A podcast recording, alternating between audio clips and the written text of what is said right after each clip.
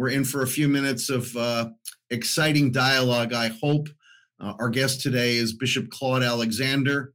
Uh, he is pastor of the Park Church, Charlotte, North Carolina, has been for a number of years, and all its spin offs. Uh, Claude also has uh, uh, had various broader national folk, focal points. Um, he's currently on th- three of many boards. I'm going to highlight three because I serve on these boards with him. Uh, Gordon Conwell Theological Seminary, where he is chair, Christianity Today, where he is also chair, and movement.org, which I happen to be chair. So I tell Claude all the time, I report to him twice as much as he reports to me, and we have a good time there. Most of all, he's a Christ follower and a good friend. Claude, thanks so much for taking the time. Thank you, Bob. It's great being with you. So, we're talking about this uh, new book of yours, Necessary Christianity. Mm-hmm. Why did you write it? Wow. So there are there are two reasons. First is um, oftentimes we focus on the I am statements of Jesus, and, and rightfully so because they are revelatory in terms of disclosing uh, who he is. But also within the Gospels, there are these must statements of Jesus, which are equally as revelatory in that they tell us how he approached his life, how he sought to shape the disciples approaching their lives, and hence how he seeks to shape our approach to our lives.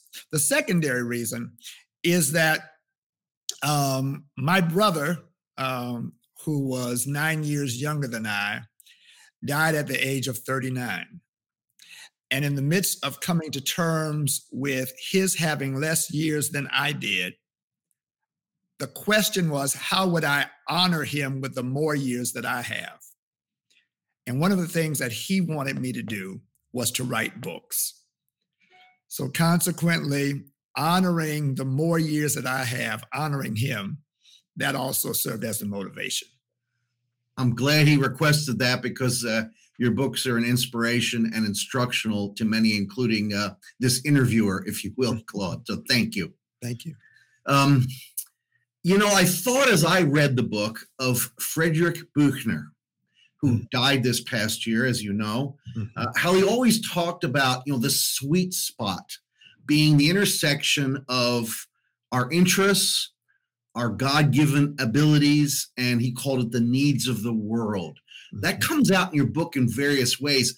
Obviously, not with a self perspective, but with a God perspective. You want to mm-hmm. comment? Sure. So, so this this notion of finding ourselves within the will of God and aligning ourselves to it. So within the um, within the uh, chapter that deals with dynamic progression, one of the one of the points is uh, living by assignment rather than personal preference. And so my interest may be one thing, but God's assignment may be different. And so, how do I seek to align myself with God's assignment and find that in giving myself to it, that also gets to my deepest joy in ways that my personal preference would not? So, yeah, yeah. Great. Uh, thanks for that contrast. Um, so let's get into some of the some of the I musts. Mm-hmm. My first observation, and I've uh, underlined various pieces of the book. Let me quote: "To the secular humanist and the immature Christian, much of life is random, accidental, and haphazard." And you argue appropriately, God calls the Christian to live with a sense of the necessary, the obliged, and the required. So random, accidental, haphazard, necessary, obliged, and required. Can you explain a bit? Sure. So it it, it basically goes to the heart of one's worldview. Does one view life and the world from the standpoint of accident and randomness? Or does one view life and, and, and the world from the standpoint of intention and, and meaning and purpose and necessity. Those are two distinctly different worldviews. The Christian is called to a worldview of intention. And if we look at the world through intention, that is created intention, intention, then there is the necessary. And, and, and that then impacts how we view everything, including our very existence. Do I see myself as accidental? Or do, my, do I see myself as being purposeful and therefore necessary? The I must and the I am. You know, we've all lived with the I ams. I, I think you've woken us up a bit to the I must. So thank you for that. Yeah. When you get to the I musts, Claude, uh, d- does the I must mentality become difficult when there are bumps in the road? How does one deal with bumps in the road? Well, I thought I was heading in a direction God wanted me to, and now this big bump. The the the directions of God are are always uh, just that directional, right? They do not include everything that you will encounter along the way. They simply prompt us to move in a direction. The bumps that often occur, while we may view them as uh, distractions, obstacles, etc., those are often allowed by God for God to show us something about Himself, develop something within us as we proceed further in the direction to which He has called us. And so the bumps are not an indication of, did I get it wrong?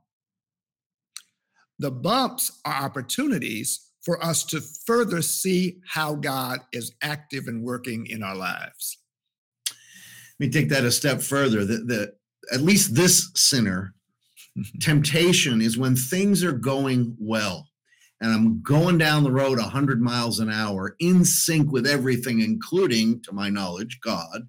Mm-hmm. The temptation is to turn around and say, God, are you with me? and boy, is that bad theology. We know that. but we're in the valleys, we're not going 100 miles an hour. We may be going, we may be stationary. We might be going minus 10. Yeah. And our tendency then is, God, please show me the way. Yes. How do we avoid those first temptations when we're going it and it's going well? Well, I think fundamentally, I know for me, I have to understand that the journey, whether accelerated or um, or slow is not so much about my arriving at a certain place or accomplishing a certain thing. It is about my furthering in my relationship and knowledge of God. Primary. And therefore, what God seeks to do, whether in a time of acceleration or deceleration, is to show who he is in those moments. And so if I focus, if I shift my focus to that, then I realize God is always there. And God is seeking to show, especially in the slow or still times, that God is equally God and that God is enough God. And because God is equally God and God is enough God, I am enough and will have enough for the moment. I think what you're alluding to, correct me if uh, or amplify on this, God cares more about our being. How are we doing what we're doing than the doing or the accomplishment? Absolutely. Absolutely. And and and are coming to know him more fully. Um it, it it's like it's like um when when when you're with your kids and you're you're going somewhere and in your mind it's all about you being with the kids and the kids being with with you. In their minds it's about are we there yet? Yes. Are we there yet? Are we there yet? And in your mind you're saying um, what i'm really trying to do is is to get you to value the time that we're spending together and catching the things that that I may be saying as we as we travel. But the kids are saying, are we there yet? It's the same way with God. Great illustration. Thank you for making it simple. you have a great section in the book about pursuing your calling. And you know, for lots of people that I encounter, you as well, I'm sure, they're not sure what their calling is and they're mm. uh, you know so how how do we help people to see their calling so they can pursue it mm. well one is is to realize that wherever you are currently that is the place of your calling oftentimes we're, we're looking for another place right? Uh, but but right where you are. So so when jesus says you will be witnesses unto me in jerusalem judea samaria and unto, unto the uttermost parts of the earth we usually think of that as saying your home your city your nation your world. But that's not what the disciples heard because jerusalem was not their hometown they were from Capernaum and Decapolis, Nazareth, right? But Jerusalem was right where they were. And Jesus says, start right where you are. So where am I? Where where where am I single or married? Where am I in my workplace? Where am I, you know, in my congregational setting or not? Where am I? That's number 1. Num- number two, what are the gifts, skills, talents, experiences, and, and exposures that God has invested in me? Third, what are the opportunities that God is presenting to me? Fourth, what are my deepest joys and where do I have passion?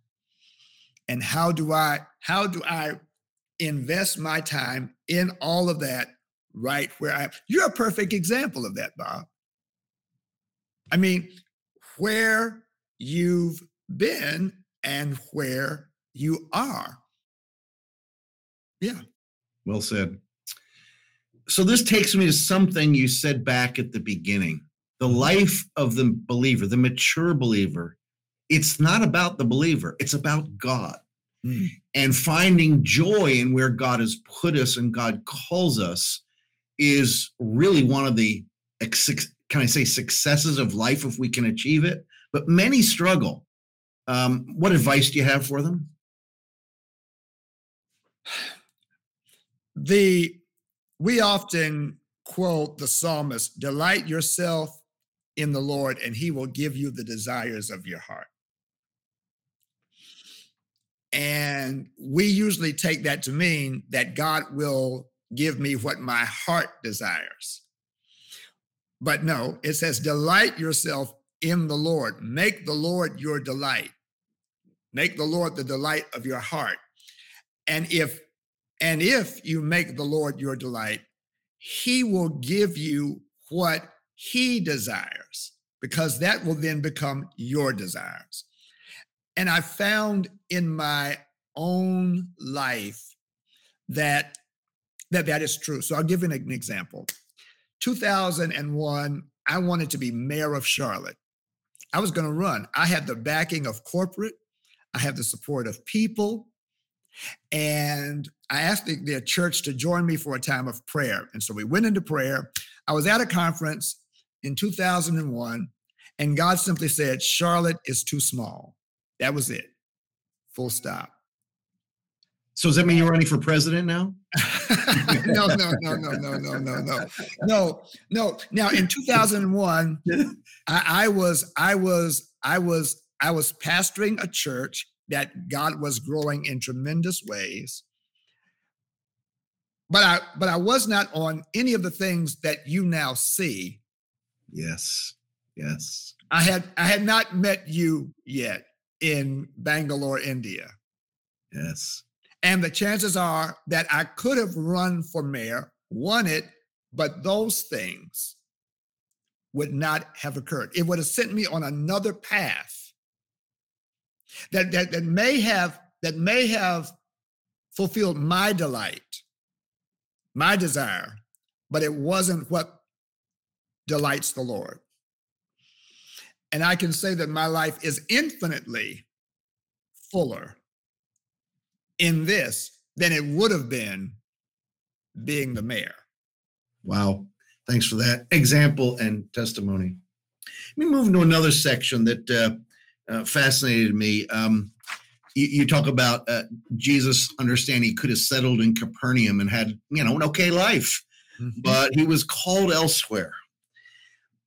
you know, we we Christians and non-Christians alike, we like and want and pursue the comfortable, the predictable. let me not get in the way of things that I may not be comfortable with. Let me let me just try to find that life of satisfaction. Wow, can we sell ourselves short when we do that? Tell us some more. Yeah. Yeah. So so that and that's very early in Jesus's ministry, which which makes the temptation even greater yeah. Right. I mean, he would have had a locked in crowd, you know, everybody wanted him there. But he under he understood after having, and this is the key, after having spent time with God in prayer, he was able to respond to that temptation. Because that temptation hits us on the flesh. And the only way that we can transcend it is the life in the spirit. The life in the spirit with God caused him to know that there was more beyond the comfortable. Amen. And therefore, he was able to resist the pull and pursue the path that God had for him. Connected to this good section is one that um, in italics you write, I must follow God's direction to place, places others would avoid. Mm. Would you explain and give an example perhaps in your life? Sure. So, um, in, in that, you are referring to um, when Jesus must needs go through Samaria. Yes. Right. And and and the interesting thing is that this wasn't the first time that Jesus traveled. But this time, rather than going around Samaria, which would have been the normal thing that a Jew would do, this time he had to go through it. God was directing him that the time of avoidance was over, and now you've got to go through because of the purpose that God had for him and for those who were there.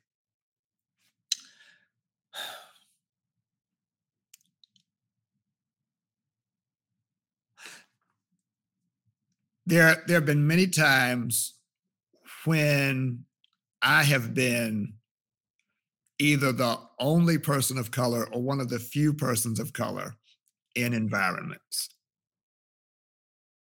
And there have been conversations that others would have liked to avoid. But in those instances, when I've known that they couldn't be avoided, I've had to raise my my voice because in that moment it wasn't it wasn't about going around it was about going through yeah thank you for that you know i had uh, planned on perhaps saving this for the end but i think it's a good time for a bit of a diversion claude you may know that we're recording this in advance of uh, martin luther king day mm-hmm. as we celebrate his his life and his legacy uh, what has Dr. King's life and ministry meant to you? Wow. How many hours do I have? Yeah, yeah, yeah, yeah, yeah, yeah. Um, so it was April 4th, 1968. I was in the basement with my mother. I was at that time four years old. A picture of Dr. King comes across our television screen the announcement of his assassination, and my mother just breaks down uncontrollable weeping. I never seen my mother cry like that. All that I know is that she's responding to what she's seen about this guy on the screen. It would be after that that my mother would explain to me who he is and what he did. A year later, my my my mom would uh, marry uh, one of her uh, medical school associates who just happened to work in the civil rights movement and to have been assigned to cover Dr. King whenever Dr. King was in Mississippi, Dr. Robert Smith.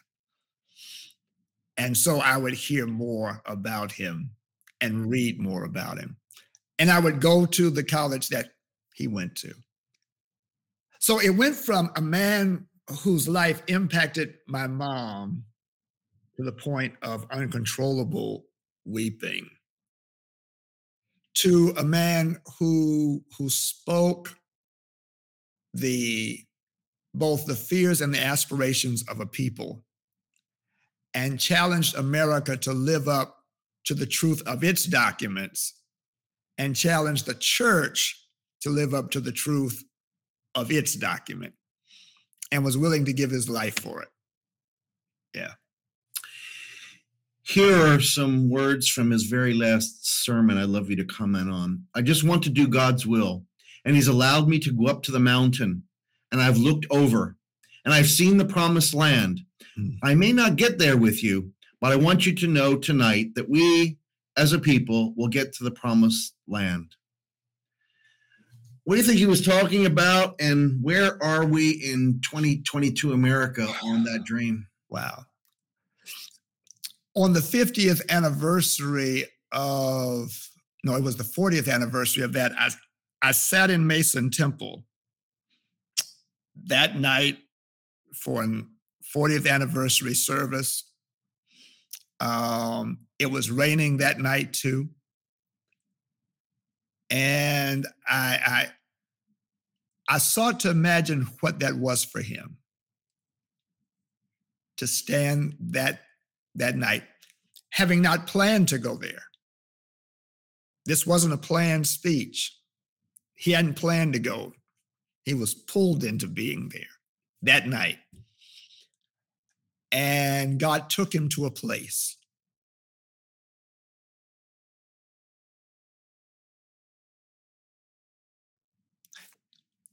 It was, it was and still remains an aspiration of, of freedom, full inclusion. Yes, we have made progress. And yet there are sentiments that are still alive, which he sought to eradicate. Well said. Yeah. Let me press this one step further. I'm obviously a white guy. Mm-hmm. As a white Christian, Claude, what do I need to learn and what do I need to do? Well, number one, to, to know the history so that you're able to make connections to what is seen in the contemporary moment. The second, the second thing is, is to be willing to, to set to, to stand in the tension and be willing to experience disequilibrium and discomfort. Oftentimes, um, there is the fear of discomfort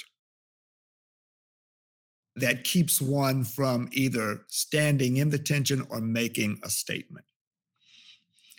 And so it's the courage to be willing to stand in the tension.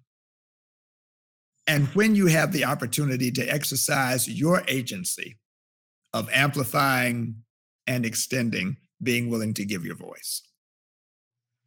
Great, great uh, encouragement and admonition. I'll not forget on the recent anniversary, uh, being in DC, uh, visiting our daughter, and I said, I'm going to go to both Lincoln and King's memorials on the mall. And I read all the, both of them. Of course, Lincoln uh, doing much for uh, people of color compared to lots of other people, and then Dr. King doing all the wonderful things we've just talked about. Mm-hmm. That was a poignant moment for me, Claude, and uh, uh, I did realize some of the things you just said. You just can't sit there and watch it happen. You've got to be involved when God puts moments in front of you, and He does. Mm-hmm. Mm-hmm. Yeah. yeah, yeah. Connected to this, I think, but back to the book. Um, you have a section where you say we never know how much our words mean to them and you're talking now about people others might shun mm-hmm. we can't imagine how much our smile means to them or fathom how valuable just spending time with them is i know in my life i can point to those what what, what are you talking about there so so the notion of this samaritan woman um, the law would for would forbid Jesus to deal with her on two levels, one being woman, two being a Samaritan. She would be shunned. But Jesus does not allow the law to stop him from acknowledging her essential humanity and fulfilling the will that God had for him and for her in that moment. And so he looks, he speaks, he engages and and that's what the, the disciples are just shocked What? he he's speaking to her yep right right and, and and the same is is true for us we don't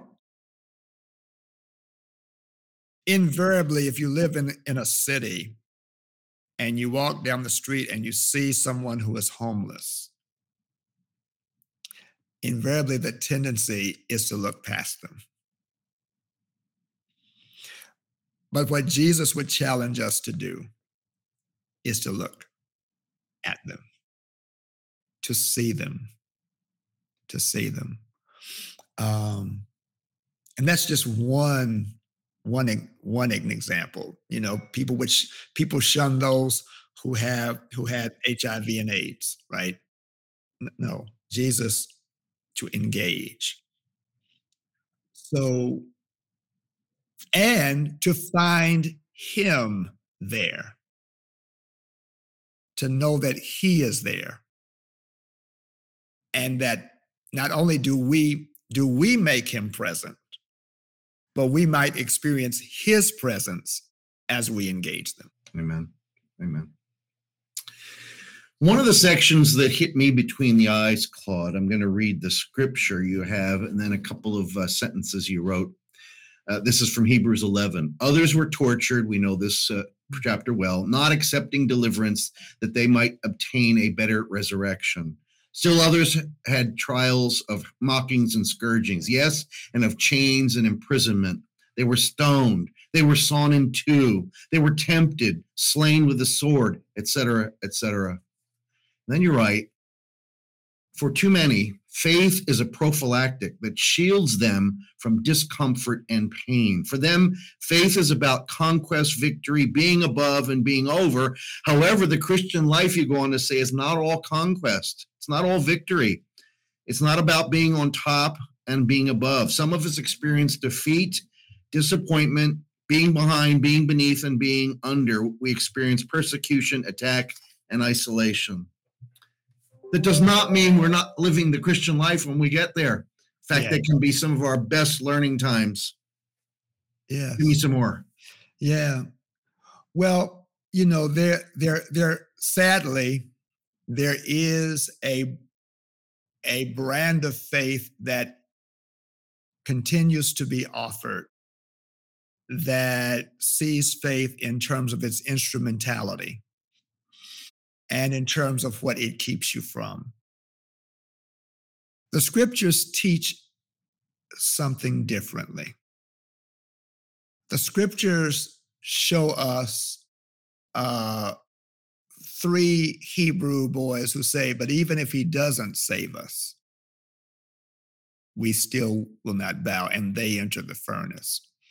Or Daniel in the den, or the or the Hebrew people, or even Jesus. Uh, Nevertheless, not my will. And so a relationship with, with God is is about the person and presence of God in all of life, even the most painful. Believing that what God does not keep me from, God is able to keep me in and to see me through. Amen. I, you know, um, I, I mentioned the the motivation of my of my brother, and that was that was that was a that was one of the growth times with God, even though it was the most painful time of my entire life. Because I saw I saw my brother go from diagnosis to death in 7 months. What was supposed to be a survivable cancer take him out. And I had prayed for God to do something different. Yes. Yes. And what I've discovered in that, one, my relationship with God is tough enough for God to hear me, hear my questions, hear my anger.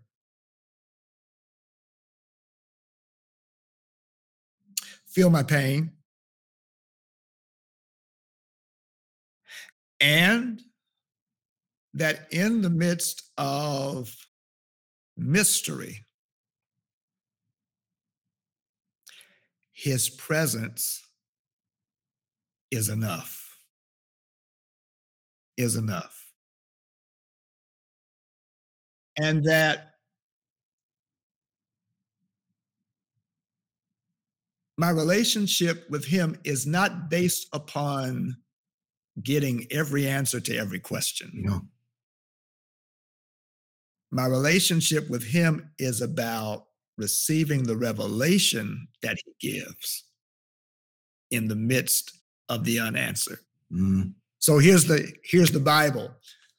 Martha and Mary go to Jesus and they say, "Lord, if you had been here, our brother would not have died." Question behind that was, "Why didn't you come? Why did you let him die?" Jesus doesn't answer that question. He gives them a revelation. I am the resurrection yeah. and the life. That's where our faith is all about. It's about the revelation of God in the midst of both what we know and that which we will only know when we see Him. Thank you for that, Bishop. One more I must before we conclude.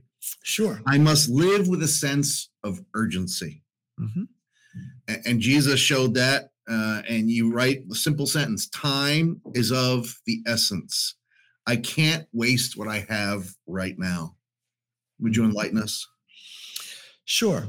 So Jesus lived with this notion that there was an hour for which he was born. And unlike us, he knew how long that would be. We don't. We just know the time that we have. And so the life with God is about giving ourselves to the time that we have, knowing that we do not have as long as we think. There is an urgency to the time. And yet there's not haste. There's a difference between urgency and haste. And haste yeah. Right? The urgency is in realizing that there is meaning and purpose in every moment and that God seeks to fulfill each moment with us. And how do we give ourselves to that? And to be able to say, I may not know how long I have, but as long as I'm here, this is what I'm going to pursue. Yeah, yeah, yeah. Good thoughts. I'm going to end with uh, a line from your questions section at the back and just ask you to comment on it or whatever to summarize. Life in Christ and with Christ is less about what we could do and more about what we must do. Mm. Freedom in Christ does not make the desires and demands of Christ of us and for us optional. Rather, freedom in Christ disentangles us so we are able to respond to that which is necessary for us from Christ and in Christ. Mm, mm. The temptation the, of the adversary is to cause us to believe that the path that God sets is about restriction. And that in, in restriction, we don't experience the full life. Whereas, no, the path that God sets before us, placing must before us, isn't about restricting us. It really is about freeing us to enjoy what God knows will bless us the most. Mm-hmm. And if I keep that in my mind, I experience the blessing that comes from. Amen. Thank you, Bishop Claude Alexander, for the time for this interview, for the book, but more broadly for your leadership in the Christian world and personally for your friendship. I am really glad you didn't run for mayor. Thank God you. God bless you uh, today and in the days to come. Thanks so much. Thank you.